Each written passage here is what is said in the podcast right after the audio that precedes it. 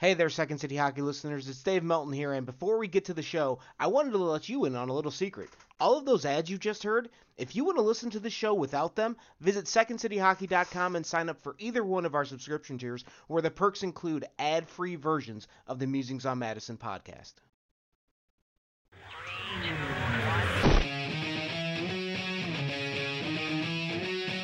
And with the first overall selection in the 2023 NHL Draft, the Chicago Blackhawks are very proud to select from the Regina Pats, the Western Hockey League, Connor Bedard.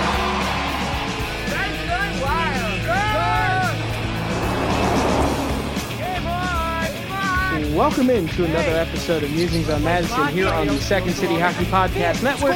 We're back after a week off. I'm your host, Dave Melton, the site manager for Second City Hockey. You can find me on Twitter at DMelt57. And yeah, with no Hawks games last week, uh, really wasn't much going on, so we decided to take the week off. But we're back. We've got a full room this evening. Before I bring in all my line mates this evening, just want to let you know that if you want to continue uh, supporting our existence on these interwebs, uh, one thing you can do is wherever it is you are listening to this podcast, podcast. You can leave us a five star review and uh, say something nice. Uh, say something nice about us in the reviews would be great as well. Uh, leave us four stars or fewer. We'll assume you're a Blues fan. Uh, further support, you can go visit SecondCityHockey.com. It's the place for everything we do around these parts.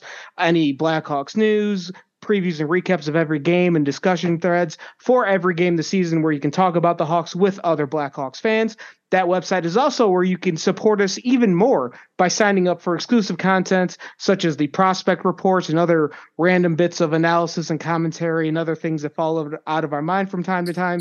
That is $5 a month for the Corey Crawford tier, 10 bucks a month for the Connor Bedard tier, each of which having its own unique perks in each category. And uh, there's still merchandise up at the website. It's not going anywhere if you wanted to pick some of that up as well. Now that all that's out of the way, let's bring in all my line mates this evening. Up first, he's on Twitter at Millen82, and he is the Second City Hockey. What Brandon Boyd is to Incubus, it's Mil Savage. Yo, Incubus is very fucking good live. Well, I they are on the mind because I got an email this morning that they are going on a tour with Coheed and Cambria as the opener, mm, and it's also good I, live. I think, yeah, I think that's going to have to happen. Even though I feel like the Allstate is going to be uh, a pretty penny, I think I'm going to have to go to that show. Dave, I feel like you and I may be sharing a beer together at a very high level at that show. yeah, yeah, we'll we'll be at I don't I don't know if they have a 300 level at the Allstate, but we'll we'll we'll certainly be in the 200 level. I'll, I'll tell you what I I know I've been very high up, not by choice or by choice rather. I had seats in the upstairs, like pretty close. I've gone up to grab a drink. There's some secret levels where there's not big lines, and uh, you can see pretty well from up high for hockey, for wrestling, whatever. So concert might be a little different, but you know what? I think that sounds like a great show, so I'm down to go because both of them I've seen them both live before. Very, very excellent bands live. Uh, yeah, hey, great bands in general. Yeah, I don't know when that is, but uh, that's on my list for sure also i uh i that's a very big like whenever you bring up the you know the i am to whatever it's always a compliment but brandon boyd very excellent vocalist like so yeah appreciate that, that one i'm surprised i hadn't done that one already so yeah so i'm glad we got I'll that one out it. of the way i'll take now, it now i won't mess it up by doing it again I'll put it as a tally in the W column. There, as you should. Uh, also with us this evening, she is not on Twitter, but she's at secondcityhockey.com under the name LBR, where she is the Bullen Wall of Text. It's Betsy. I was I've taken a break from doing all my um survivor watching because it gets if you just watch them all in a row it gets kind of whatever. And my break show i've decided is laguna beach if you guys remember that show from oh man. back in the day. And mill was talking before he was like uh how he was stuck in 2009 i was like i'm stuck in like 2005 You know what, Betsy? I just want to say I I'm regularly in that era, so I, I know. I was like well. I just was sitting there thinking about like the best reality TV came from like the best seasons of Survivor, from then the best seasons of The Challenge or Real World was still on then that kind of stuff, and then Laguna Beach is like like I feel like half scripted. Like I think they told the kids what to say occasionally, um, but yeah, this was like a, such a cultural phenomenon, especially like I assume I don't know about for guys, but definitely for girls. Um, yeah, the one of Kelly Clarkson's biggest hits took off up because of this show. um, what what song was it? It's uh Breakaway. Is that just just curious? Oh my god, why am I blanking on? The reason I ask is I had a big conversation about because Kelly Clarkson at work the other day, but we could talk about that later off the air. it was a po- very positive one, but just curious. Oh, it's, it's since you've been gone. It's the yeah, scene where okay. oh, they're man, in the yeah. limousine and uh, Kristin is like they start singing it, and it's because her boy, her ex boyfriend Steven, like they just kind of broke up, and I they're in the pool tub. Like he's maybe gonna hook up with Lauren, but I, that never actually happens because they really kind of are like brothers. I was telling somebody at work about how that came on and how Max Martin wrote that, and all of these uh, different singers passed on it. I think Beyonce was one of the biggest ones who did and then it made Kelly Clarkson have like number one hit and really push her to the top. So uh, good for her because well, it, it, was she funny. rocked that song. Yeah, and it was so they started playing it, and because her other, I think it was "Breakaway" was a song before, did pretty well, but like you know how like next singles never do like they don't do quite as big. Um, and it wasn't her. It wasn't the first one on that album, but this right after it aired on this episode of Laguna Beach, it was it blew up on the radio afterwards. People just started requesting it and requesting it and requesting it. If it was one of those like not co- completely organic moments of pushing a song up, but like one of those somebody used it somewhere smartly and it, you know, hey, kind of might like, have been might have been the been big thing for her career. Yeah, I mean it's kind it's kind of like the the the theme song for um, One Tree Hill. Like that that had come out like a good I don't know, 6 or 7 months before that and then they put it on that was the um, whatever um, oh my god, what is his name? One Tree Hill. You guys know what song I'm talking about.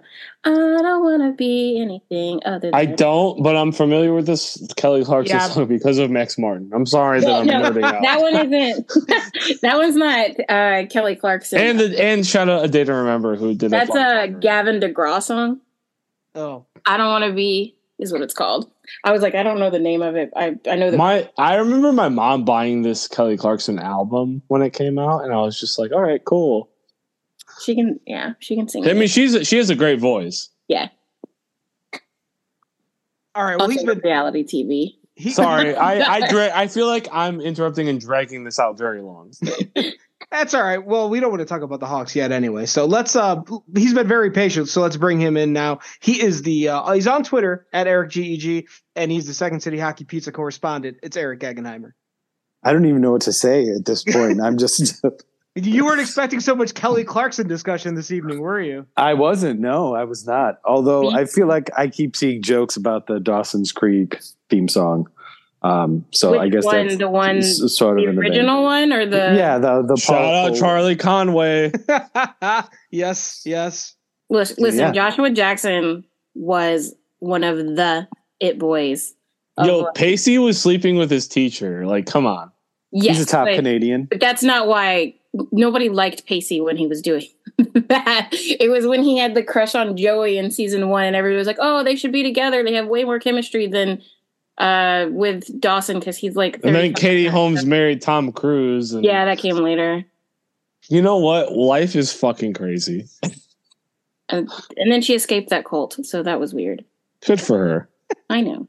Shout out Katie Sorry, Holmes, Eric. honestly. Eric, you God, all right. I'm just gonna mute myself. Go ahead, Eric. Go ahead, Dave. I, I have nothing else to say. No, I well, I was I was waiting for you, Eric. I didn't know if you had any anything else you wanted to talk about.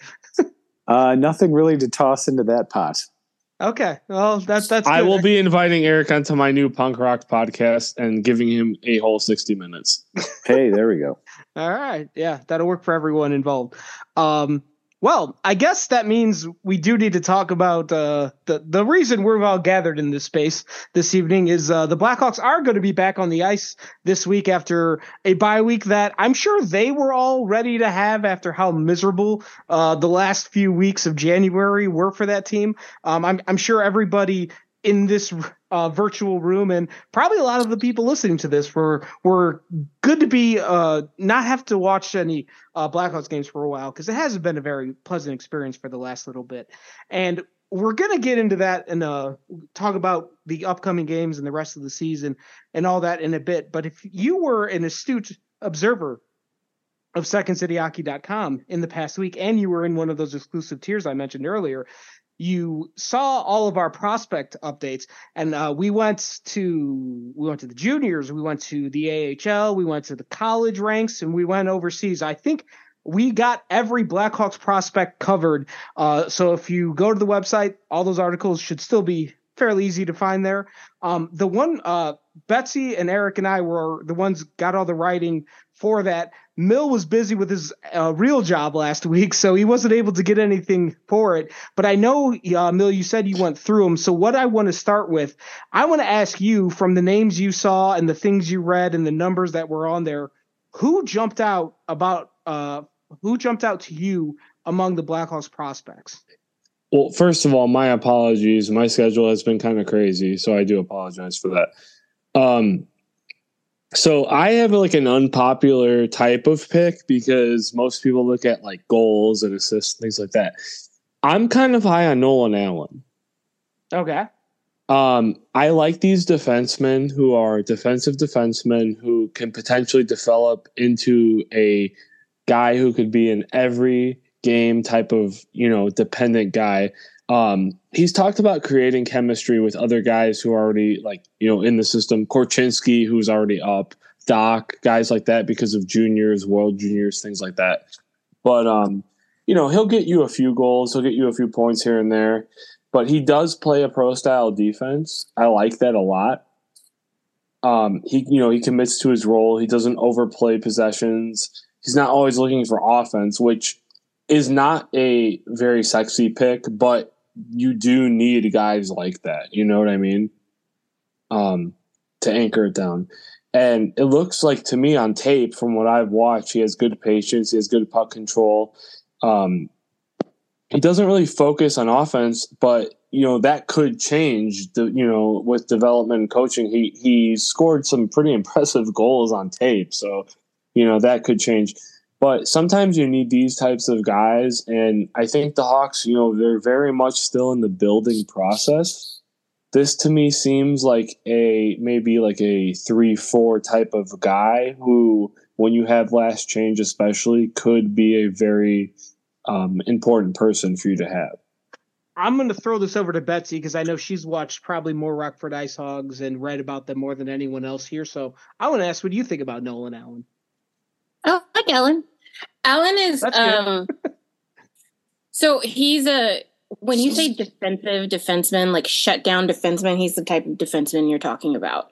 Um, he's like a smothering type of guy. Like he tries to stop plays before they happen. Um, and I there's I'm trying to think of like the last like really good like shutdown defenseman in the NHL. Like that's all they did. They weren't a two way threat, and like that's um, to compare. Maybe Orlov, um, Slavin, Caps. Who? Jaccob Slavin. Uh, I think he's he can be two way. Like uh, so, so Slavin is like way. I mean, it could be a comparison if no, the pro, Nolan Allen's biggest weakness is puck handling, um, which he doesn't try to do very much now.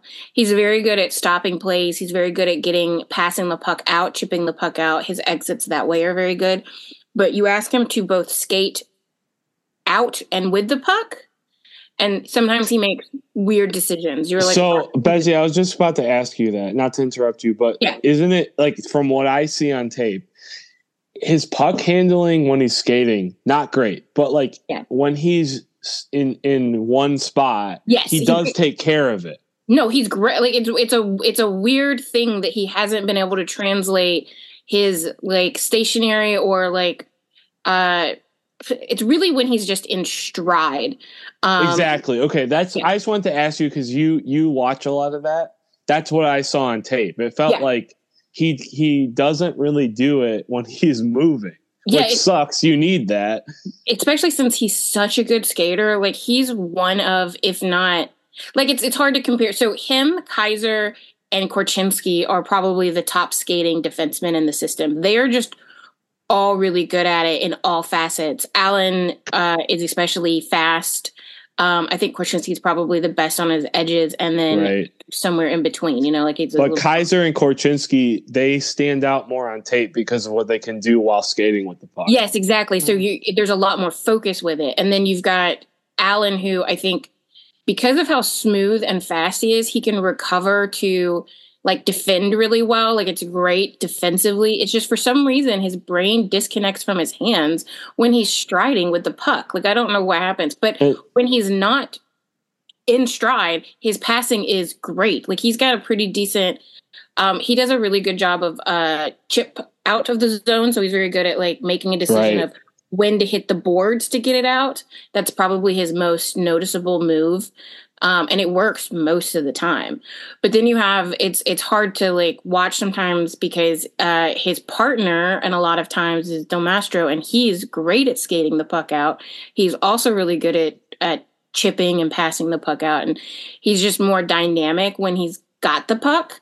So it's like kind of overshadowing him. And I like like I said, Allen's really great. I think. Um, that's a translatable skill to the NHL. Once he, if he can learn how to do, uh, like Oduya had that problem a little bit too. Like right. in stride, he had some issues, but like when he's not in stride, he was pretty good. Like he would, his turnovers, like in stride, were weird. So, and, and that's kind of what I was saying in my like general assessment is like that Oduya Hjalmarsson pair. Like yeah. that's kind of where he sits is you're not probably going to see him on a power play unless he develops a little bit more of that handle, you know. And even yeah. these days, you're really not going to see two defensemen on a power play very much often anymore. But he has that fucking like really great lock in, like sec. You know, I hate to call him second pairing, probably hmm. best defenseman, but kind of middle for overall. Yeah. And when you're talking about minutes in the eight w- with Rockford, um, Del Mastro gets the most, and then I, Kaiser typically gets more even strength and overall because Kaiser does play both while um, both special teams while Allen doesn't. And I think sometimes when the, like with with Oduya and Hjalmarsson occasionally they would save some five on five time for the guys that played on the PK, like they wouldn't play them quite as much at five on five because they know right. work is the hardest. So I think that's the main reason. But those three are really the ones getting the top minutes. Right. Well, also they were on the team where the coach was playing chess all the time. So yeah, which which we like, which we do like here. Yeah. But but I know. I think so. Like uh, they were treated similarly in the like right now in Rockford. So those are the three to watch. Um, obviously, they're the three actual prospects down there. I think a lot of people were if I'm going to move into my like Kaiser is the one some people are somewhat semi disappointed with his offense, but I would like to point out that Kaiser has despite being a smaller, lighter, well skating puck handler, he's never really put up offense. He's always been a defensive guy. Like that was Yeah, he's explosive skating wise. Yeah. It's just not like he's not fucking Connor McDavid. Like people wanted him to. He's score. not going to be. It. Yeah, and uh Del Mastro has actually been way better offensively than I think. Like he was right. good years, but I didn't know if that was going to translate. But and the reason I bring that up is just because when you look at tape of him, the way that McDavid thing, where he starts somewhere and then is able to burst into speed, Kaiser yeah. kind of does. He kind of does that. I'm not saying he does it like Connor McDavid, but the like teleporting like, thing? Yeah. Yeah it's more of a modern thing which i i love that because you have to be able to skate and be fast which are unfortunately those are two different things that people like to kind of group together but ska- being able to skate well and being fast are definitely two different things.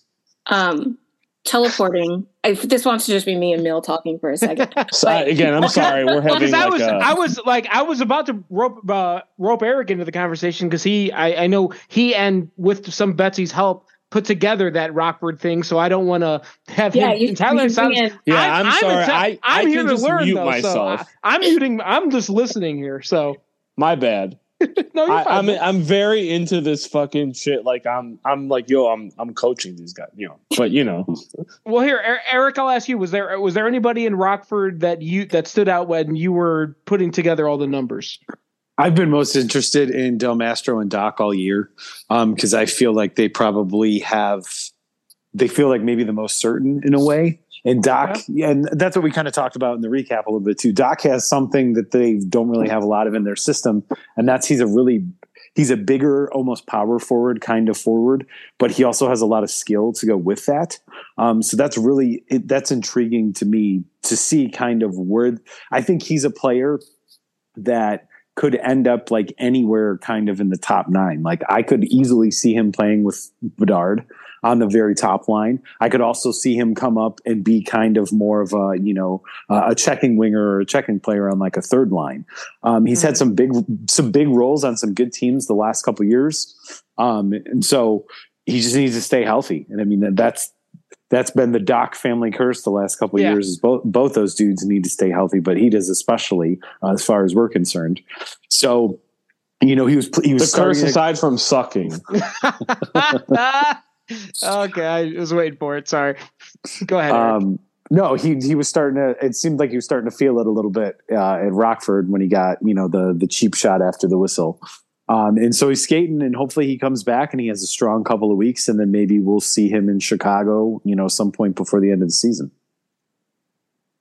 Um, I guess Betsy, did you have anything else to add on any of the Rockford players, or I believe you wrote about the the ones in the juniors as well. So wherever you want to steer the conversation from here, please do. Well, I'll bring up NCAA, NCAA first because we were just talking about the whole uh, kind of teleporting skating. You know, you're so fast you can get somewhere. You're just like magically ahead of somebody. Um, so Moore did that constantly recently. Like that was the, one of the things when you, if you watch the clips that are in, I tried to pick a bunch of them out um, because it was something that people were like he wasn't doing as much in the first. There were a lot of people that were disappointed at his offensive output, but there were a lot of people also like he's not skating the way that he was just a year ago. And then something clicked, and it it had started happening before the World Juniors, but has been especially like ridiculously good since World Juniors, and it's his like acceleration around players to make open space for himself. Um, and it's exactly what you're looking for with that whole like I can teleport because I skate so well kind of thing. Um, Nazar has it a little bit, but not as much as Moore does. Um, so, and I don't think I think it's cool that, that a lot of people are like Powers was like it doesn't seem like the Blackhawks uh, plan with Moore has changed, even though he's gotten really good at the end of this. Like he's been just knocking it out of the park since World Juniors, but that they're still gonna stay the plan, which was for him to do at least two years in um, college. Um, so mm. if that if that's I like that. Um, in terms of the juniors guys, there's a lot to be excited about. It'll be interesting to see um, if any of them like can make the tr- transition because there's you know, there's Hayes is doing some cool things. Lardis is off- obviously putting up a bunch of numbers. Uh, Ludwinski is doing really great. Um, yeah, there's just there's a lot of good offense going on there. Like a lot of you're seeing a lot of their skills kind of come into play.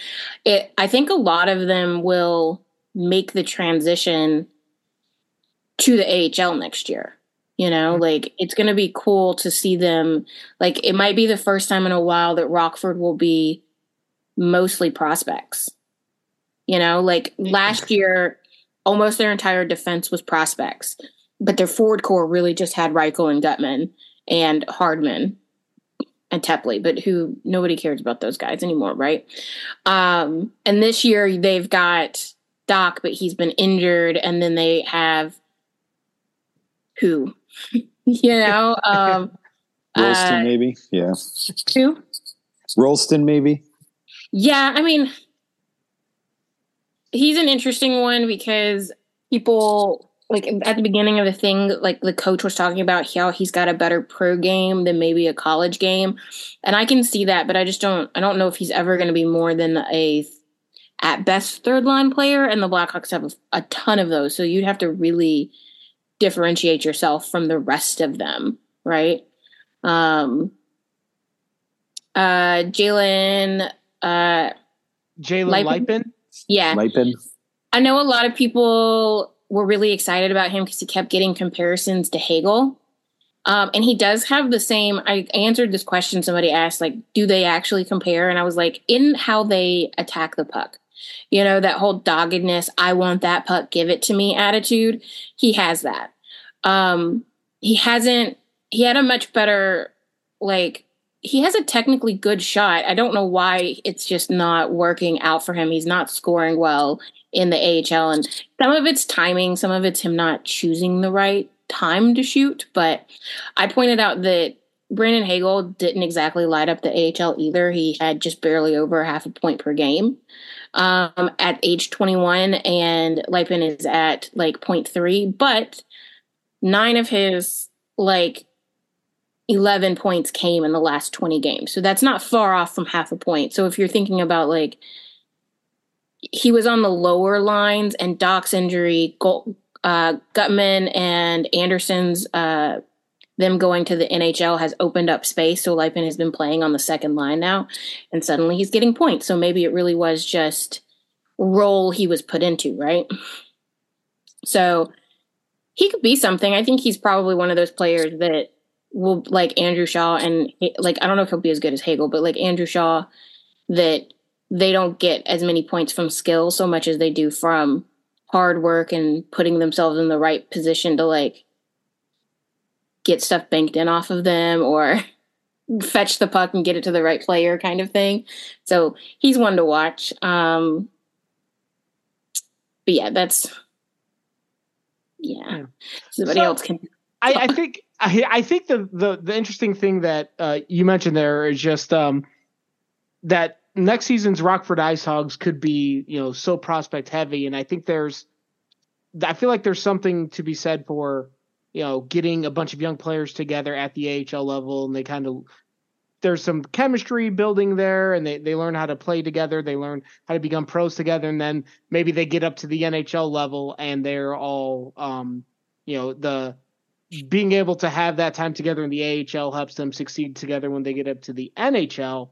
And it's just it's a, it's a good thing for everybody involved. And again, we're gonna we're gonna do this a lot because uh, passes if pass can be prologue for uh, what the Blackhawks are trying to do here. If you go back to the 0607 uh, Norfolk Admirals, or excuse me, yeah, well, yeah, it would have still been the Norfolk Admirals for one more season, but you know, the number two leading scorer was Troy Brouwer, Fifth was Bolland, and then Dustin Byfuglien's on here, and some other names who played a bunch of games in this season. Dustin Byfuglien, Bryan Bickell, Kris Versteeg, Adam Burish, Jordan Hendry, Cam Barker. Like these are all guys who played pretty significant roles down the road, and the goalie was Corey Crawford.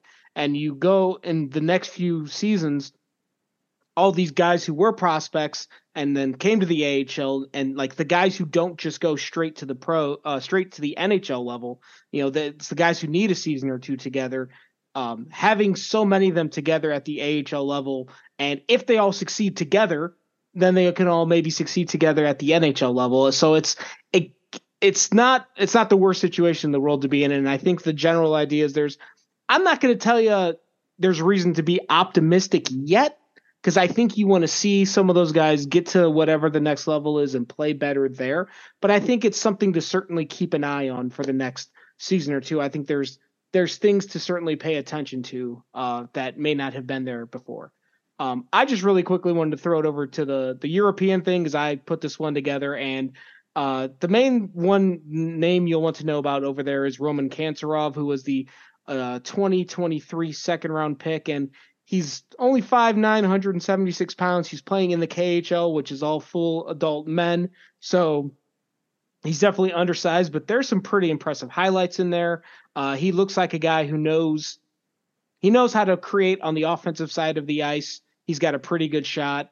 Um, he's going to be in Russia for several more seasons because he just signed a, a two year contract extension. So it'll be a while. Uh, we'll be keeping tabs on him for a while because he ain't coming here anytime soon. But he's also only 19 years old. So uh, that that's one guy to keep an eye on. Uh, any other prospects to throw out before I forget? Nope. All right, there you go. There's your prospect report. And if you if you're interested more, like again, every single prospect I think that the Blackhawks have, we wrote about within the last uh, a week. So there, there's plenty of information there for everyone to uh, to to kill some time while you're at work today or tomorrow or whatever. Um, try to think if there's uh, any other.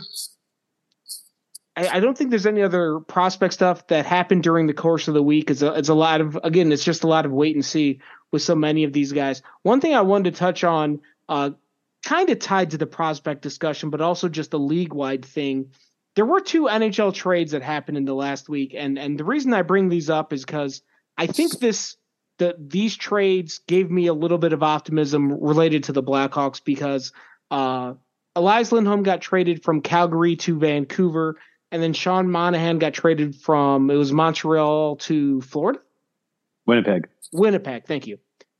I think the general idea there is that you know we've I think we've been talking a lot about how are the Blackhawks going to supplement these prospects because I don't think you're going to build an entire top six out of your prospects. It'd be really great and impressive if the Hawks could do that, but that seems unlikely. So the idea is that they're probably going to have to go outside the system at some point to add these players. And with trades like seeing like the return for Elias Lindholm, which was kind of steep, but not it and, and the same thing with Sean Monahan. I feel like the Hawks can pay that price over the next two, three, four seasons if they need to to get equal levels of talent to round out their top six if those kinds of players are not available via free agency. It's just hard to comp off of those because they're both yeah. rentals. Yeah. Um, so, I mean, but I, I, agree with you that, I mean, they have more than enough between the picks and the prospects they'll have in their system. And you're already hearing about how they're so stacked with defensive prospects that at some point they're going to have to start trading guys while their value is still high in order to either bring in younger offensive, you know, uh, prospects, maybe some more wingers or something along those lines, or you package them together, you know, with picks to try to get a bigger, younger player that you can have stick around for a while. But I think that's I don't know where that falls in Kyle's timeline. Um, as far as I still think for now they're focused on you know they're going to obviously have a really high draft pick. Um, this draft coming up next summer, 2024. So I think maybe it's still a while before they're looking into to any trades until it starts to kind of shift and the arrow's pointing a little bit more firmly up. But that that's part of the reason that I think you amass as much stuff as you can is because then you have options. You don't know when you're going to need it or what you can do with it. But I mean, they definitely they could go out if you look at like the inverse of what they got for Hagel if you're going to try to get a Hagel type player, meaning like a winger that you can bring in that you think is going to be a 30 goal scorer, that's a younger guy that you can extend, I mean, they're in a position they could give up two firsts. And, you know, I don't, Raddysh and Katchouk weren't seen as like big gets as far as like their system goes, but you you easily have a couple you know prospects or players that level around. So I mean, if that's what the price is going to be for whatever 23, 24 year old winger that might be able to get you 30 goals, like that's something that they could absorb pretty easily right now. Um, and even, you know, they've set themselves up. They have multiple picks for the next couple drafts too in the first round. So they have a lot of stuff that they can utilize if they're ready to go out and start making moves like that. Yeah, like that's I the one thing that I I mean I'm I feel like I'm more on the aggressive side of this than maybe than anyone here. I don't know. I just I like I don't think there's like anything's going to happen at this trade deadline because it feels like two of the biggest pieces are already off the market with Lindholm and Monahan. But I feel like this summer, man, if there's a guy, if there's a guy in his mid late twenties who becomes available because some team is deciding that they are they're going to blow it up or they can't afford him, and it's you know it's a player who's under a contract for four or five years. As long I have no problem. I think like starting this summer, you're adding talent we're we're done with this teardown shit. It's over. When when there's no more tanking involved after this summer or after this season, you're adding players, and you, I'm not saying you need to go out and throw a 10 year, a hundred million dollar contract at the best free agent who's available, whoever that would be. But if you have an opportunity to add talent now, like this summer, you start doing it. I absolutely. I agree with you. No. And I mean, they have one the, the one thing that'll be interesting with them at the trade deadline is if they become like the third party broker and they utilize their cap space where you know they take part of the contract on and they get things in return for doing that. Or they could still they could eat you know everybody was talking about Kuzmenko all of a sudden because they were one of the few teams that could readily just be like yeah we'll just take him you know because they have so much space. So there's that kind of player that seems to always be available will definitely be available at the deadline and will probably be available this summer and then there's other kind of more interesting stuff too which is what i think that you're hinting at mm-hmm. where it could be a little bit more impactful and it's maybe somebody with a three or four year deal as opposed to you know another season or season and a half of bad money um, i don't off the top of my head, nothing is jumping to mind, but those players they're they're out there and you see them get moved from time to time. And the Blackhawks could definitely be involved in all those discussions. They should be involved in all those discussions at this point. Yeah. I know, Betsy, do you want to talk me out of this? I I just don't know like based on their own timeline, I don't think it's a bad idea if the if the right player comes along and it's good to sign or good to trade for, go for it. Um, I think the better targets would be try to flip draft capital for younger players um if they can like younger players that are maybe like need new destinations or you know they could do like an actual hockey trade of being like here's two of our defensemen our defensive prospects that are pretty decent.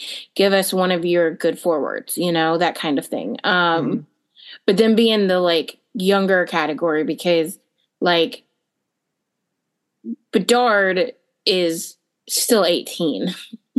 so and he'll still be good, but like Nazar's 20, Moore is 19. Um, all the kids we just talked about, most of them are 20 or younger. Um, they're all gonna be hitting Rockford next year. So like I don't know if they need to go out necessarily and pick up their big pieces this summer. I think the summer after this or the trade like you know picking them up in the season or something like that but if the deal is there obviously pull the trigger they have a ton of draft capital and not every one of those the all of those picks are going to be other than their top pick obviously and maybe the first rounder if they're lucky maybe one of the seconds right it's yes. going to impact in the next two three years anyway too you know because it's distance after development, right? Um, distance of development. But uh I don't I'm not against it. I just I it feels like they're setting themselves up to be like okay next like not okay, but like still bottom 10 probably next year, but like they're going to make it so that they're set up for the year after that to be great. Like have so much flexibility to do what they need to do and that's when they really do need to start adding people yeah. and doing well. I, I think my entire sense of urgency just comes from a fear that they're going to become um, any one of the teams that have been mediocre for the last 10 years. And um, like it's, I mean, part of it is I, I think there's definitely uh, because the Hawks haven't played like meaningful hockey in what like eight years. maybe it's oh, yeah. maybe yeah maybe it's starting to to to gnaw at me a little bit. That's why I'm like, just go get go get players so we have something fun to watch again.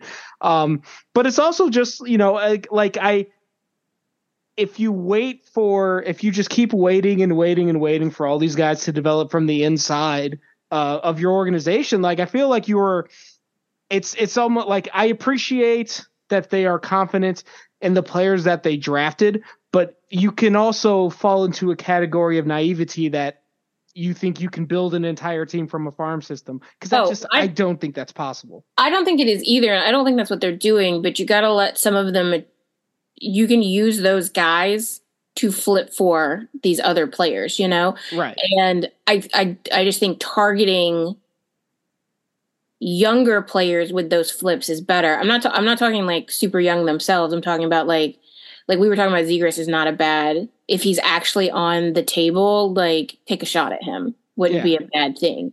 You know, uh, if there are, are situations like that, go for it.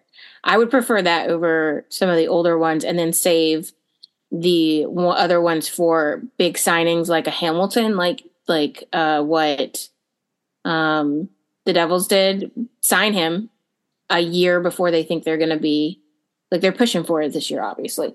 Um, I think what Carolina did with their defense um, was really cool, and what they've done with their forward core too um, is a good balance of drafting, flipping their assets for things, um, players that work really well in their system. So kind of what they're doing more than any other team. I know they're they still haven't won anything, but they're still always a really good team. Yeah, well, they uh, they're at least you know they're they're in in the hunt every season it seems, and maybe yeah. one, maybe one season they'll get over the hunt or over the hump. To, it just uh, it just proves how hard it is to win if you had such a good team for years and they still yeah. haven't. Yeah, the and like that's yeah that's the other like um I think as uh those of us who are a fan of a certain baseball team on the south side of Chicago can attest. Uh, just because you have a good rebuild plan and get young talent, it does not necessarily mean you are going to win championships. And sometimes it doesn't even mean you're going to win a playoff series. So, uh, so yeah, I, I think, I think there, there's just this like gnawing thing in the back of my mind that this is all going to go sideways somehow, and it's completely irrational. I will, I will totally uh, admit to that. But I, th- I just think there's been there's been a lot of uh, I, I think just it's it's really it's the Chicago sports brain that is ruining me. And and I uh, Betsy, I know you with you not being around here to see all these teams that are falling apart. Um, you may not experience it, but uh, Eric and Mil, I think, can attest to how shitty all the other teams in the city have been. So now, now it's like the Blackhawks are trying to do this rebuild, and I'm just like, ah, I, yeah, ah. I have bigger thoughts on this conversation, but I'll save it for a different time because they can go very deep. oh well. I was trying to find the article that had because I think there's going to be a lot of turnover for next year, so there's going to be new kit like new people in. Um, so it's not going to be. It was one of Powers or Lazerus that wrote it that was like these are the guys they're pretty sure are not going to be signed. Um, and I, I, I think it was everybody from like Entwistle to Reese Johnson, um, Raddysh. Oh yeah, Katchouk. That entire fourth line is like gone. Yeah. Yeah, but like Raddysh Katchouk and um, so uh, Tyler Johnson, obviously. Um, not that he's been bad. It's just it's time to go. Yeah. Um, Ted, yes, you, yes, please. You've gotten your five million annually for several years. I hope you enjoy the hell out of it. Yeah, good for him. Yeah, yeah. Um, congratulations. Congrats. Yeah, um, but like it was a, it was a bunch of there were there were some people that were complaining about like Dickinson and Foligno, and I was like, look, there's already going to be a huge amount of turnover. They have to keep some faces. You can't have a brand new team every single year. That's not good for the kids that are coming in. They have to have some stability. And why not the two? One of the guys is at least supposedly very good in the room. They're both really good in the room, but like is especially good in the room uh, with Foligno, and then Dickinson, who's the best on the ice. Um, but like they they were saying like Blackwell will go, and practically every I was about to say every third and fourth liner, but like everybody's a third and fourth. Yeah. There's yeah. like four guys that the Hawks need to keep. Who cares? Like you know, yeah. it's like Bedard, Vlasic. It's like it, people do not need to get attached right. yeah, yeah uh, well, and, and, just don't because like they're the majority of these players Look, are not going to be, I, and even I Dickinson and Foligno are probably. I want to say this more years.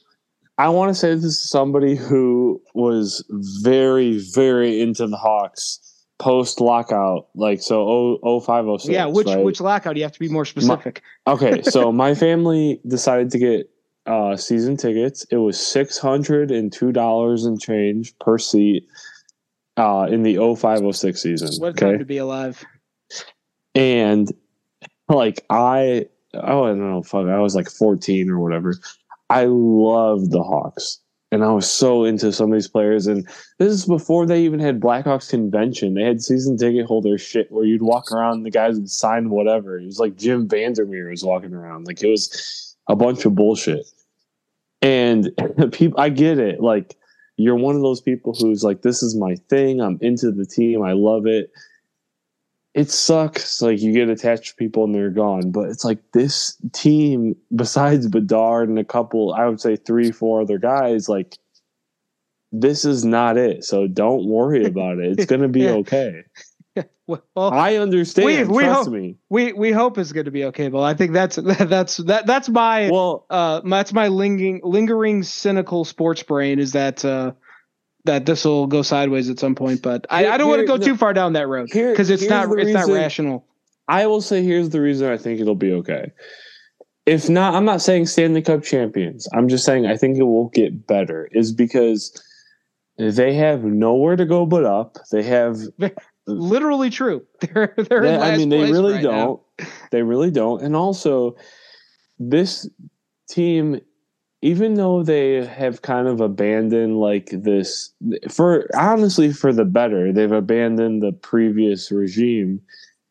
They still are. We're the Blackhawks. You know, they're still playing this brand of hockey. They're not 04 Blackhawks, the worst franchise in sports by ESPN. Like they know they have to be good. They're in Chicago. Like this isn't a fucking team where we could talk about the Ricketts and the Reinsdorf where they don't need to you I, I could get very deep into how they get their money and they don't need to worry about shit. But the fact that, or, or the McCaskeys, like ownership is very important. But Rocky, unfortunately, you know, he for better, he's he's not here. Like this is a new time, so they have to do something. Yeah, I think I think the the point there in general, like that there there's a lot of poor ownership. I would say. Sorry to ramble, but no, like no. I, I, I but I, I think this. no, I think that's a fair point because like one of my things that I've been very bummed about lately is just it seems like there's a lot of bad ownership of sports teams in Chicago, and I wouldn't necessarily like other like. I don't think like re- the ownership was maybe allegedly not involved in everything with Kyle Beach. Like I'm trying not to bring that situation into it. Um, in terms of just like an on ice product, like they spend the money, they they try to bring in people who seem like they know what they're doing, and they, they seem like a competent ownership group that can, if they get good players, they'll be okay. Like I'm I'm not so sure I could say the other teams have competent ownership. It's, it seems like like it seems like they want to win, and I'm not so let, sure that's the case with everybody. Let, let me let me just throw this out there, okay? Because I, I, also worked like during these eras of these, you know, like the Hawks and the Cubs winning and whatever. The the way it looks is like the Hawks want to get back to that. They won three with that group and they want to get back to. They don't want to be fucking, you know, these these shitty like the way the reason that this regime nosedived is because they thought, oh, we're going to get the number one pick, which they did, and they want to get better. Um, for lack of a better term, the Cubs 85 Bears their fans. I hate to, I hate to say it like that, uh, but that's uh, the truth. Yeah, it is what it is. And Reinsdorf, you know, they got the six Bulls titles, and then you know with the Sox, it's like the Sox should have big time contenders lately, but it is what it is. These baseball owners are about their money and they don't care about the fans. But all of them. It doesn't matter what side of you know town you're on. The the baseball owners are bad. and unfortunately the Bulls fall into that category and the Bear I mean the Bears I think the Bears will get there, but they have to wait. Unfortunately, they're they're they're hanging on for dear life with this ownership. Yeah. The Hawks rich guy is have, gonna rich guy. exactly. But the Hawks have the taste in their mouth and they don't want to go back.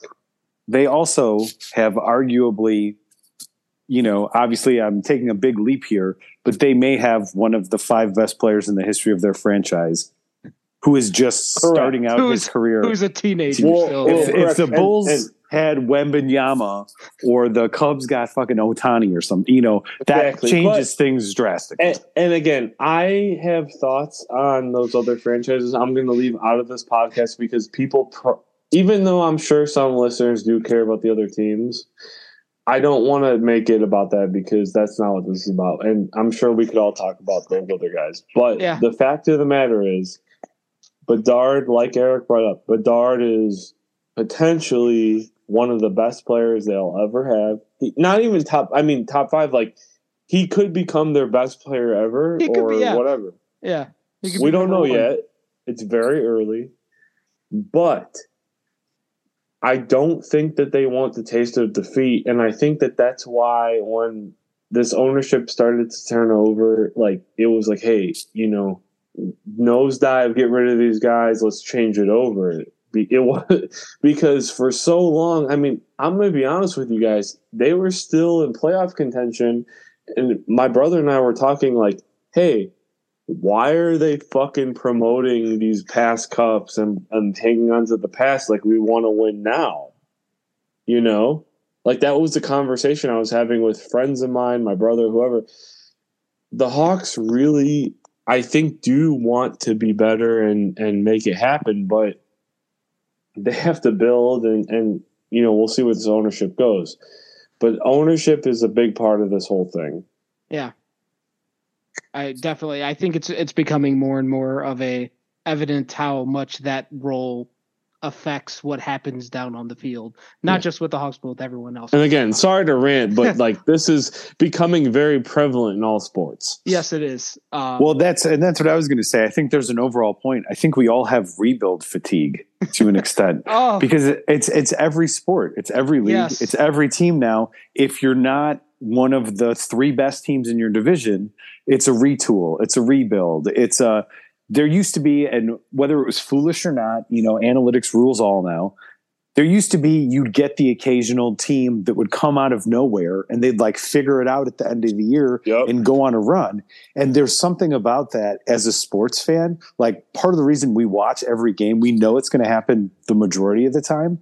But the times when the thing you least expected to happen happens, when fucking Hossa comes out of the box and scores. Like you remember that stuff for the rest of your life. Yeah. So there's something cynical about just removing that from ever being on the table anymore about like modern sports that fucking sucks. And I think, you know, all of us who grew up when that stuff still existed, we miss that and it kind of pisses us off a little bit. You know, and it makes you weary of the rebuild. It's it's funny though, like you know, '90s or early 2000s, whatever. Like think of NBA, NHL. Like every team had their one star, mm-hmm. MLB, whatever. Nowadays, it's like we all know who the stars are, but it's like, hey, like how's this team's top six, whatever, blah blah blah. Yeah, of course that's very important, but like, shit is very different now. Yeah the the no the, there's a much difference. It's uh it, it, feels it's it's so much more of a business now and i think that's the best way to describe it. And, and i feel like the the calculations that are getting made now are may are using much different arithmetic than they I, I don't even know if they were they were thinking of it in these terms 20 30 years ago about all this rebuild and shit just because i don't think that was it wasn't necessarily in vogue just because I don't know if people were aware of it. Like there was an idea of we have these young guys. Let's focus more on the future. Like if we're if we're average this season, it's okay. We're going to take some lumps, and our young kids are going to figure it out, regardless of the sport. Now you have teams who are aggressive or actively making themselves worse in the short term in hopes of a better long term gain, and that that whole thing is that I feel like that is a new thing that has come up in the last 10 to 15 years. And it is the bane of my existence as a sports fan. And I could ramble about this for a long time. And I think sometime near the end of the season and maybe into the offseason, we will, because there there's this question lurking in the back of my mind that is whether or not this is all worth it. Uh, whether or not the, the last two to three seasons is worth whatever you think is coming down the road. Um, but I we're gonna save that for another uh, thing later on this year because I've actually I was very close to writing this last week, so um, we'll we'll have that discussion later. Um, oh hey, we were gonna take a quick time out, and I think we're extremely overdue for that. So let's do that. We're gonna take a take a moment to catch our breaths, and then we're gonna come back and uh, look ahead to what the Hawks have coming up in the second half of the season and uh, yeah, so come on back for all of that.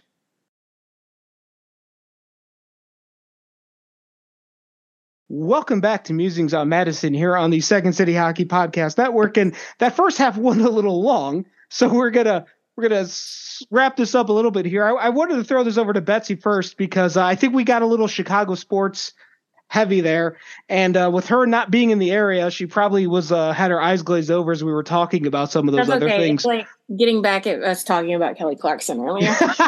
so, and which was I don't know if I should blame you for that or Mil for that. I can't remember who it's started basically that. just me being involved in every conversation and, and dragging it up. Yeah. So I'm yeah. gonna mute myself, and when you guys Mil, I think that's at least the third time you said you were gonna look, mute yourself. So I don't no, think it's look, working I, very I am, well. And I'm gonna hold the tag rope, and you tag me in. Okay. When there's okay. a hot tag, I'm ready to go. Okay. Uh, but so the Blackhawks have a lot of home games coming up in the month of February. Of the, if I'm counting this correctly, they have 10 games and nine of them are at the United Center. So it's a home heavy schedule. It starts Wednesday night against the Wild, Friday against the Rangers. Next week it's Tuesday against the Canucks, Thursday against the Penguins, Sunday against the Senators. So uh, a lot of a lot of home ice coming up for the Hawks. And I, the main thing I just was going to ask you, Betsy, is there anything in particular that you are looking for or interested in or keeping your eye on over these final 30 games or so? Can they score?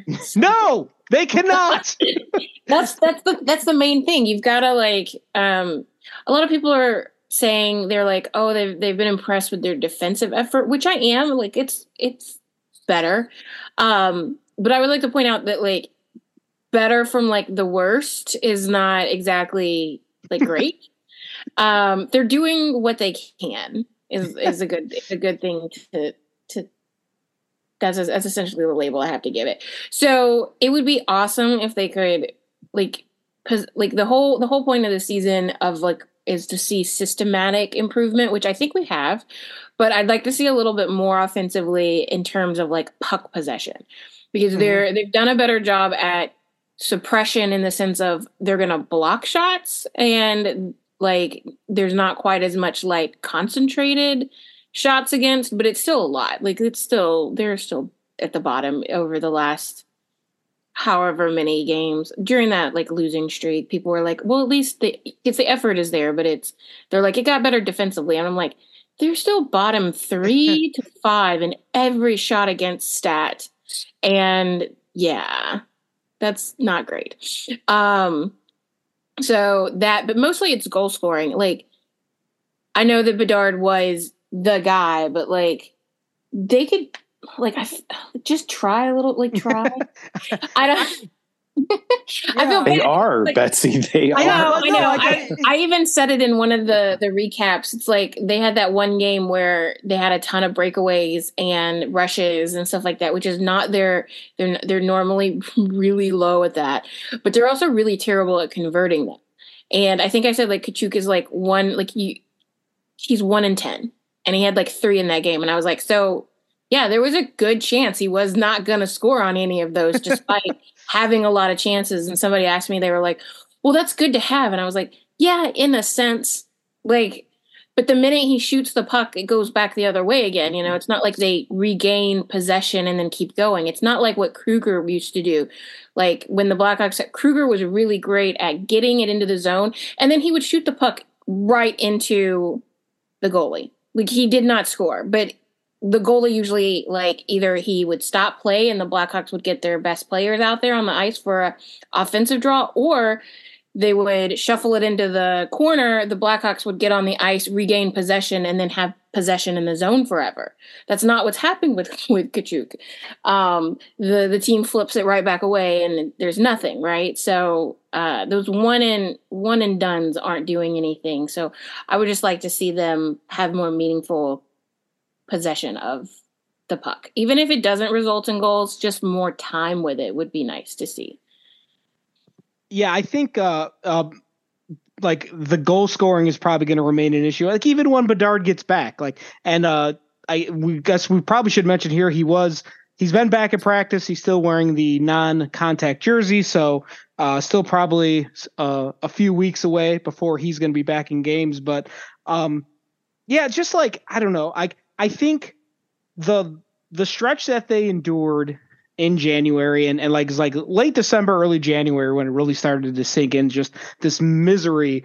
Uh, it felt like the stretch last season when they lost 21 to 23 and they just needed something they they just somehow needed to reset from that and fortunately for them they got the uh the bye week and the all-star weekend so they've had a week and a half uh, about a week and a half off uh, from last game until the game on Wednesday night. So um, if there was ever as good a time as any, you combine that break with the fact that they're going to be playing on home ice for the next for the majority of this month, considering they haven't won on the road in their last I think it was 20 games now, right? Yeah, I think yeah, it's like about it's, yeah, it's, either 19 or just, 20. Yeah, just definitely hit 19. I don't remember. Yeah. yeah. You know what? They all blur together. exactly. Like every game was just a little bit, just different versions of the same miserable results. Um, so the fact that they are, you know, they're they're playing yeah, at home 20. and they and they've had, thank you, uh, yeah, twenty, and I I I don't know if they set the record or were flirting with it, but I got I just I I, I nineteen was the tie. I just I stopped looking because it was just so depressing, really. Um, just the fact that they have a chance to just kind of get resettled and get some home games where they've been playing better at home. Hopefully, there's um, just more, just more watchable. I, I think that's the thing. Like some of those games over the last little bit were just painful to sit and watch, and uh, I hope they are less of a painful experience for the rest of the season. Uh, Eric, did you have anything else to add? Well, I, I guess the other thing I would say, Lucas Reichel. I would like to see something cool happen with Lucas Reichel. That would yeah. be wonderful. Um, but Eric, sorry to go, sorry to give you a tease there, but go right ahead now. No, I would have said the same thing. I'd like to see some development from him in some way, shape, or form, whatever that is. I think we're all dying to see that, dying to see some positives, some signs of life. Yeah. Um, and kind of the same with Soderblom.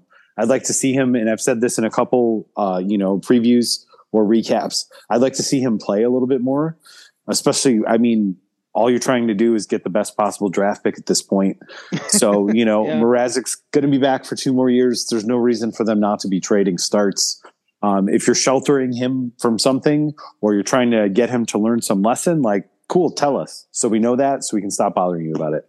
um, but yeah, when he's not getting started against San Jose or, you know, uh, Columbus or, you know, bad teams, that to me, I'm like, I don't understand why. Um, so I'd like to see him play some more. I'd like to see some more development from him.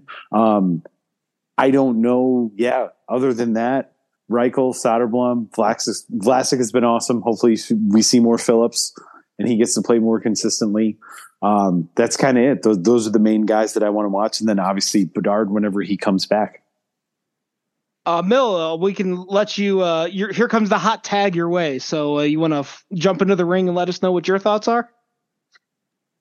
Um, I mean, I think a lot of mine is still with the Reichel stuff. Like, you know, I want to see more from him, but don't we, we don't know.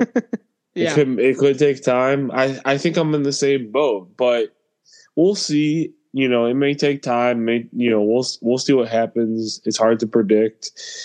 I think if you look back at a lot of people's opinions on things and then you look at the, you know, what happened after, sometimes it's vastly different. Sometimes they very much predict what's going to happen. So we'll see. Yeah. Um, I, I guess the uh, the other on ice updates we should give quickly is uh, Tyler Johnson's going to be back for these games. Uh, he's going to be back starting Wednesday night, and also, Woo! yeah, yeah. Thank you. I'm glad I'm glad that uh, got that strong of a reaction. uh, Connor Murphy was skating. Anthony Beauvillier skating. I believe that's the only players that seem nearer returns. Um, I, like Andreas Athanasiou. Uh, like they said, they're still. I, I, think their quote from Richardson was something like they're still hoping he can play at some point this season. Uh, I don't remember.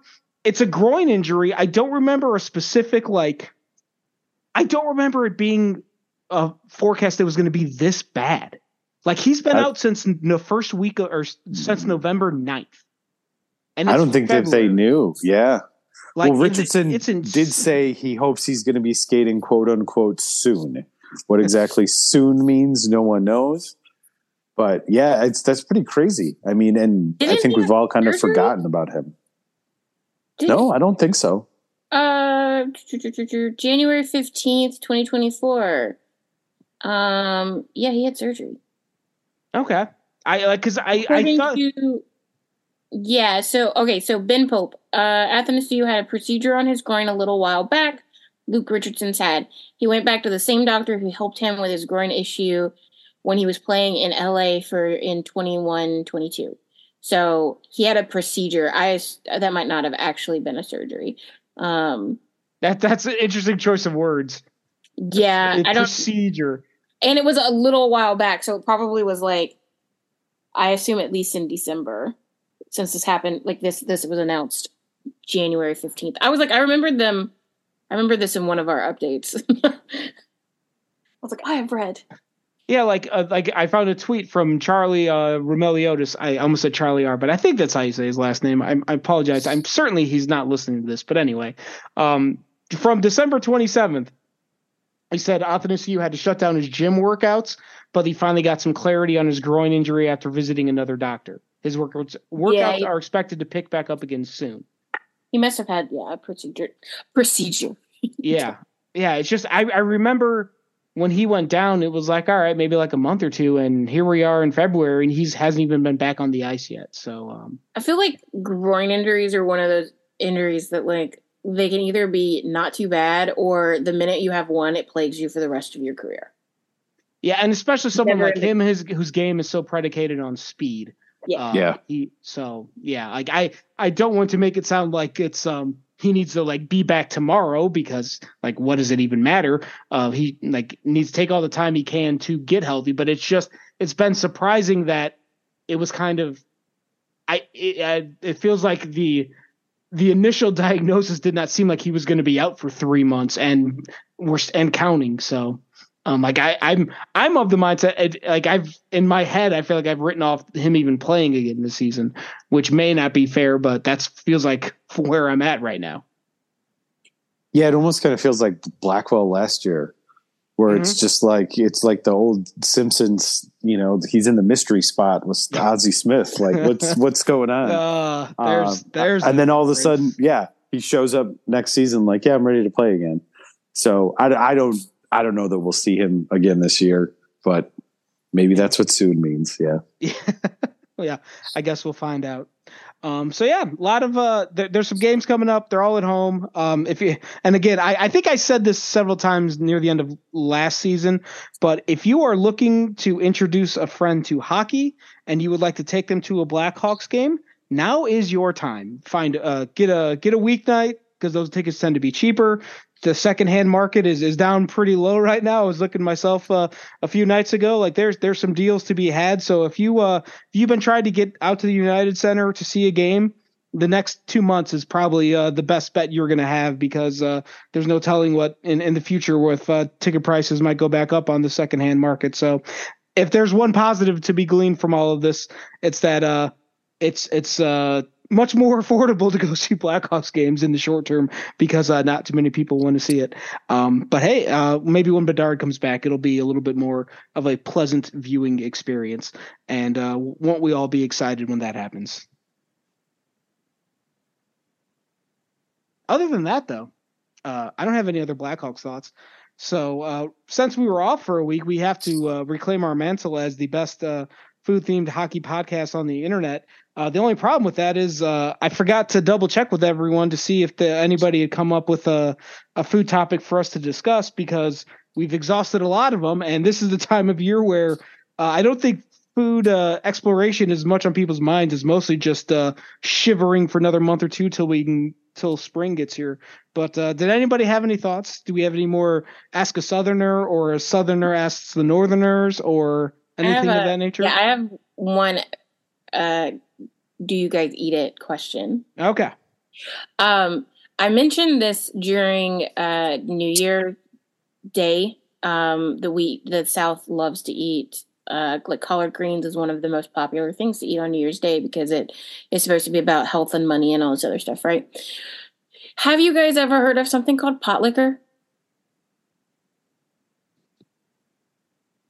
Um, I've heard I've heard of it. I don't know what exactly it is, but you, I've heard, heard the term before. Is that pot liquor? It is spelled like pot, P O T, and then liquor, L I K K E R, but it is pronounced okay. like pot, pot liquor, like liquor from a pot. Okay, I, I my my thought was initially that it was uh, liquor like alcohol. No, it's like so. Whenever it's a very common thing with collards because the collards are often you put in either like people will put in broths you know? Um, usually a chicken stock or something like that and then it all cooks in there. Sometimes people use pork. Um, a lot of people put salt licks in their um, collard greens so it'll become porky chicky. But either way collard greens are really good and then there's always like a liquid afterwards and some people will drain that or they'll it kind of becomes like a little collard soup and it's very common for you to get like a little cup or a tiny bowl of something called a pot liquor. Um, and it's just leftover water from cooking collard greens usually, but like it can be any other greens. Um, sometimes has a little bit of meat in it, maybe some more seasoning, but yeah, it's very common in the South to do that. Um, one of the best Southern restaurants I've ever been to in Atlanta, Mary Mac's. Uh, it's one of those really famous things. They put it in like a little glass. It almost looks like a shot glass, and people will do kind of like a little shot of it. Um, but that's something you guys just don't. You may I've, have I, it, never I've had Googled it. it, never even heard of it. Yeah. This is an entirely new thing for me. Yeah.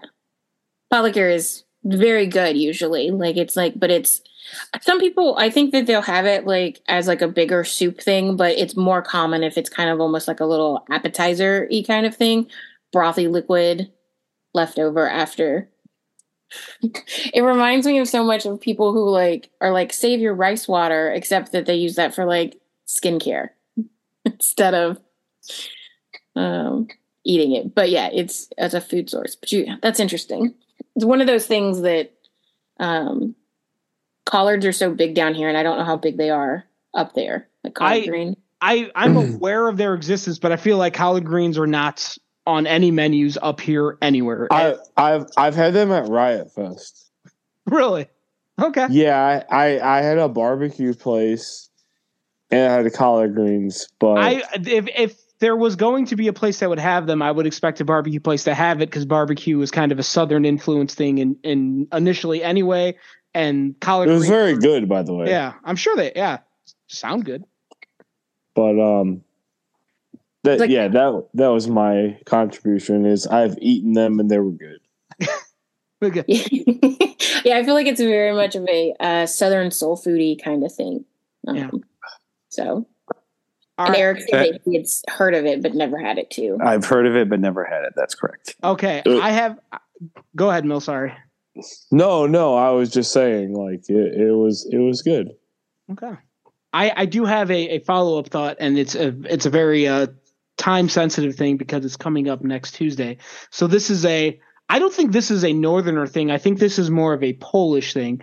And Chicago has a very heavy Polish population. I believe it's like the number two the number two population of cities with whatever you're about to bring up is probably delicious. Uh, yeah, but like like Warsaw in, in, Poland is number one, and number two is Chicago in terms of cities with the most Polish people as residents.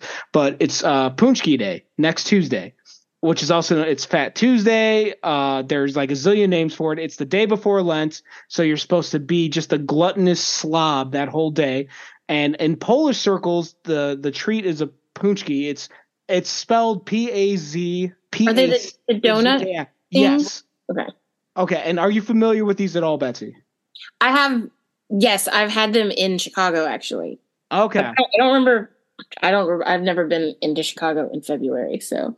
Well, if you guys would like, especially Dave and Eric, since you're close, we could all load into my vehicle and drive into Munster Donut as per, as is tradition. literally into Munster Donut. Sorry, no, I know Dave. Place, Dave understood the joke. that, that place, that place is good. I'm telling you, the place to go. Um, and Eric, I don't know if you. Well, first off, Eric, I'm sure you're familiar with these this food I'm talking about, right? Yeah, it's weird though. Like I know it far more from uh, my wife is from Detroit, and from it's a much bigger deal there than it ever was where I grew up in Chicago, and we're not too far from like the kind of um, up on Belmont Avenue. There was like a huge Polish population, like not too far from Oak Park, from where Yo, I grew wait, up. Does your does your wife is she a Wings fan? My wife doesn't care about hockey. Okay. Her, br- okay. her brothers I, and her dad are Wings fans. Okay, I just needed to make sure because I I wanted to say like I feel like that would be a very difficult like thing, especially you know ten years prior to now. No, she. Uh, if anything, she's become more of a Blackhawks fan. Okay, like, okay. From I'm paying sorry attention to interrupt, but, me, but I had I had to ask. It's a fair question. I would, I would, if she was from St. Louis, I never would have married her. Just well, right. I no mean, that's what. not right. That's not like I mean they're not people, but um is is uh not people. Right, Uh, Detroit, they're people. I mean, look, I I mean I know especially you guys are Bears fans. Like it, it sucks like Lions, but like I look at the Lions, I'm like, all right, you know, they're doing they they did something. They never really won anything in this era. Oh, I was pulling for him hard. Yeah. But Yeah. right, but Eh. but right, I I get that it can go either way. Like for me, like I would never root for a team from my division, but I have reasons for that. But I, so I can understand both ways. But I had to ask because, you know, fucking like wings growing for all of us. Even even Betsy not being close, like I'm sure growing up, like wings is the devil. but not What? Detroit sucks. not to be confused with the Devils. No, no, no, not the Devils. Like I'm talking about, I- like no, I- uh, I- wa- I like Water Boy. like like Mama says, Detroit Red Wings are the devil. Yeah. Um, I hated Vancouver way more though, personally, but that's just because that was That well, that stretch they were fucking awful. yeah. and that, and I, But- I, I can tell you there, there's that is the one thing I think I miss the most from the Hawks being good is I miss having teams to hate and legitimate reasons to hate them. What But what do like you have, what reason you have Detroit, to hate like anybody especially now? because of Chelios, like Detroit was fucking hell. Yeah. I will say Oh, when yeah. they announced the Winter Classic thing, somebody was like, "Are they even?" Oh, rival-" we didn't even talk about that, did we? no, I but totally, yeah, yeah, Yeah. yeah. I have thoughts, but, But I they just- may not be the- relevant. but the people were like, "Are they even really rivals anymore?" St. Louis and the Hawks, and it's like, uh, No, no. no. Not really. No, But it's do hard the- to have a rivalry when both when you're not, but What are it- you, all, yeah, are you all jacked up to face Jordan Kyrou now? Like Roberts Yeah. Thomas? Like, come on. No. Maybe in a couple years if the Blues get good again too. But other than Binnington being a baby, like Well, there's not Like I I'm- have a different opinion on that actually. I first of all, I agree. Like fuck Jordan Binnington. Like that guy sucks. Here's the thing: they are technically rivals. The problem is they're not relevant teams, and that's really an NHL problem. This goes back to what we were talking about earlier. Like even if they're not like competing for the Stanley Cup, if they're so irrelevant that we feel like division teams aren't rivals, that's a problem. Mhm. Like seriously, because I mean, who's interested? Like we should at least be interested. Like you look, you look at other sports. You're interested when you play your rivals, right? Yeah. You want to beat them. If nothing else, you want to beat your division rivals in baseball, in football, in basketball. This is a fucking joke right now. they don't want to beat anybody. Yeah, they don't they don't care. The only thing they Uh. want to beat is they want to beat everyone else up to the podium to fucking draft but- Macklin No, no, Celebrini. no. That's I, what they want I to do. agree with you, but the problem is, is if the Blues fucking cared, then then we would all feel some kind of fucking like, oh yeah, fuck those guys, you know. The problem is both sides are like, yeah, whatever, and then they give them the fucking the outdoor game at Wrigley fucking Field of all things.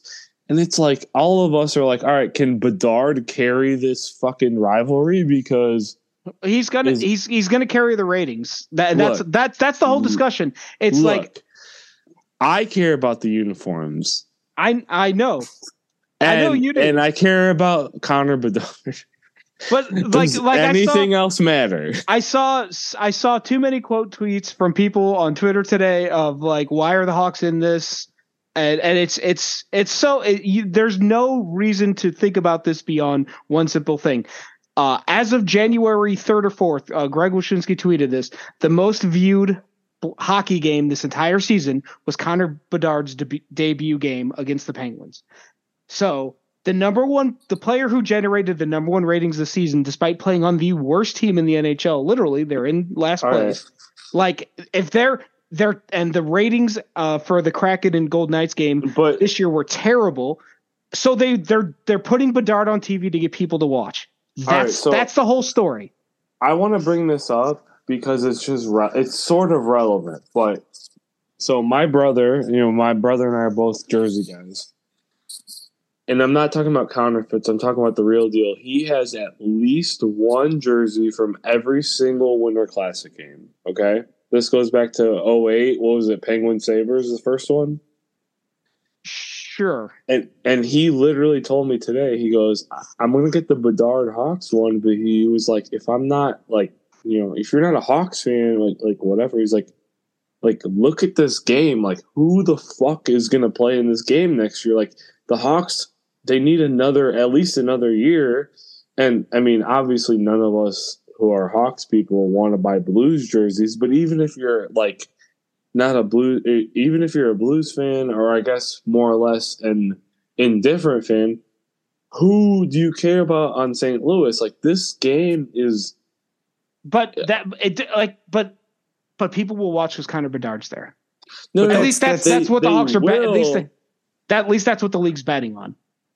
Right. But hopefully, they, and hopefully the Hawks will be good by then, or at least like uh, entertaining, entertaining, yeah. entertaining. I wouldn't expect but, that. Even but like that this should be at least another year out. Like this seems yeah. very premature. I mean, I get that. I I also want to be like, what other team can you put on there? Like, what other? Well, that's yeah. If you're going to market it because of stars, you're getting it because of Bedard. Obviously, the team stinks. Get another star for him to play against. That's what I'm saying. Is like I would have. Like, that's what my brother was saying. It's like St. Louis. Like really, like we yeah. get the rivalry, but it's not like like Eric said like two minutes ago. It's like who cares about this rivalry? I do right I do wonder though if it's because they're both going to be bad. Like they don't want to blow out. So like putting well, yeah, yeah, because if you if you put the Hawks against the Avalanche, like you know, okay, build, you like build as Bedard versus Field. MacKinnon, but the game will be over by the first intermission, and everyone will turn it off.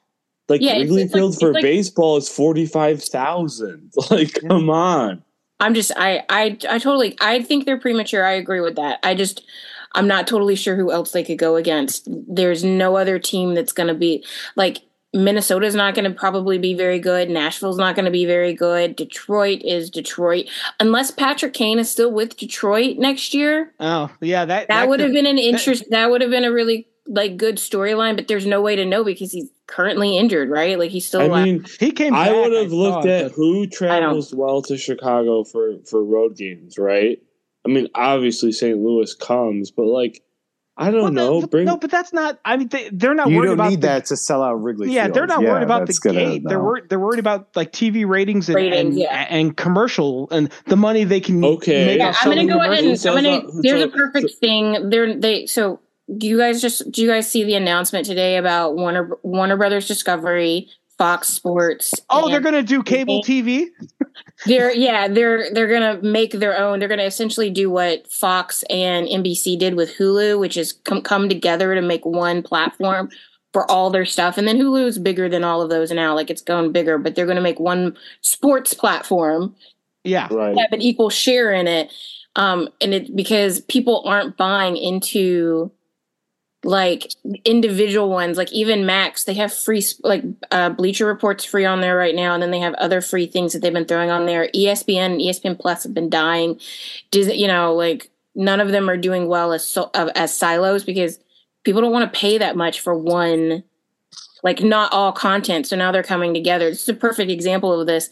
Linear is dying ratings are dying that's just a fact and well also too espn's annoying because you get blackout in your own market. Well, that's what I'm saying. That's that's exactly what this is supposed to like hopefully prevent. Like you can you can be able to toggle through them. Um maybe. Um but like it's just gonna be a silo. But like sh- You're streaming, right. streaming wars, uh like these streaming app wars have not come to fruition. People are more upset about them now because you're paying more for or as much of cable as you were before without the same amount of content you know like you're not getting everything you could have gotten with cable. So right. they're chasing viewership right now which means they're chasing ad revenue and that's where they get most of their money. Um so yeah they do not care that much about the because they sold out. Look i'm, I'm not a great person to talk about this because I've been buying my, the league package. Yeah, that this is yeah, this is this is definitely Betsy's uh, line of. Uh, this is more Betsy's thing. Like I've been buying the league package forever. like like like since like like before the Hawks won a cup in my lifetime. Yeah. Well, but I will say this: we know that teams like Buffalo and Pittsburgh and fucking whoever in the East Coast, the, besides Canada, they people watch there. Yeah, but it's about markets too. So Chicago is a top five market. The only they well, the only, no no I'm excluding Chicago because we're talking like we're yeah, but St. St. Louis is not like his top fifteen. Buffalo they'll watch, but they're not even. They're yeah, not they're, they're not. I don't think they're numerous enough to make. Yeah, uh, I think yeah. Buffalo is normally the the top American hockey yeah, Well, yeah, well, it like like in terms yeah, but of the actual market size is not big, so like it's the same. Right? No, no, no, I don't mean the market size. I okay. just mean the. uh Yeah, they do view. Yeah, yeah, that's that's true. It's just that it's kind of like saying, um like if they like Arizona in their. I get it. I I get what yeah. you're saying. It's, okay, yeah, it's okay. the size versus the percentage. I get what you're saying. Yeah. Um, it's why they but, keep trying to make Atlanta happen too, because Atlanta is a big broadcast market. Oh, of course, uh, Atlanta should be a huge market. If hockey was popular down there, it'd be a fucking giant market. It could. Um, they had a fucking good team. well, uh, no, I agree. I agree. I agree. Move but Carolina to here. all, all I'm saying is these fucking weird ass like it it feels washed. Like I remember, you know, the Hawks Wings one was the second Winter Classic ever. It was exciting. It feels kind of washed these days, yeah. which sucks well, that's, because I. I think that's, that's the what, outdoor games in general. Yeah, I think that's yeah. that's what I'm saying. That that's this is I this feels like a hail a hail mary attempt by the NHL to revive this thing that it, it, does feel like it's dying. Absolutely. And I'm gonna tell you guys what I've been to, and and Eric might understand what I'm saying. I've been to a lot of Hawks Blues games, and I've been to a lot of the Cubs Cardinals games in my life. And this is not going to equate to what people want it to like equate to. Like it's going to be a subpar game. People yeah. will go, but like for me as a Hawk, like like I don't want to go sit at Wrigley Field in fucking shitty weather but the day after New Year's and everybody's hungover, and you're to watch two. What's up? That well, I was gonna say, like I I agree with you that, but you're not you're not the market that they're you're not the demographic they're searching after. They know they've got you. You're a you're a hockey fan, as is everyone else here. What they're trying to get after is more of the casual eyes and the belief is that the casual eyes will turn on for Connor Bedard. But are you talking yeah, about they TV want, or TV, TV, Or, or the game? Okay. like they're going to sell out that stadium. That, that's not. I don't even, think. I don't yeah, I was going to say. I don't think a Winter Classic hasn't sold out. Yeah, that, no, that's and that, that's not and that's not where the money like, is. They don't care. The, like college football is going to dominate them. That's why they move it the day after or whatever. But yeah. like, it's like, look, Wrigley Field is really cool to see in person but like it doesn't look like that when you're going to watch hockey, especially on TV. Like who yeah. cares about this game? Yeah. Well, well, I guess I guess we're we're gonna find out. Um, I again, I'm sorry. I hope I'm wrong because I hope the Hawks have butt kickers next year. But this seems this seems like a premature move. Yeah, I well, yeah, definitely. And but but it's. I want to throw one more thing out there. I remember talking about the 09 Winter Classic the year before when it got announced at the UC with people, and it felt like right. You know what I mean? Like 07, 08 Hawks, like it felt like yeah, they they should be in that game. Yeah, well, that's it's the that's because as uh, back to a conversation we were talking about earlier. It's, the calculations are different now. It's not necessarily yeah. about I'm sorry, I'm not trying to compare it, it to that too no, much, I, but it just it just feels premature to me. That's all. Yeah. Uh, by the way, uh, really quick, I forgot to finish the sentence. Uh, Calumet Bakery in Lansing, uh, in the south suburbs. Go get yourself a punchki on punchki day, but get there early because the line will be crazy. Uh, to finish. Well, up, I just to finish the up the food, food take, take, from 25 minutes ago. I I killed the entire food take with the uh, 09 Wonder Classic. Yeah. My bad. Well, uh, Oh, and, that, and now, Mel, I'm going to kill the whole podcast. so, I think that's going to do it. Well, I, I, should say the episode, not the whole podcast. Um, but I think we could wrap this up now. I, th- I, think we've gotten it all out. We take one week off, and then this is what happens to us. So I guess we got to do our our more weekly things. Um, But that's going to do it for this episode of Musings on Madison. Uh, thanks to Mil and Betsy and Eric for hanging out this evening. Thanks to you for listening. Keep an eye on the website. We'll be humming along for the rest of the season with all of our usual stuff. And that'll include a podcast next week. And we'll be back and talk to you then for that.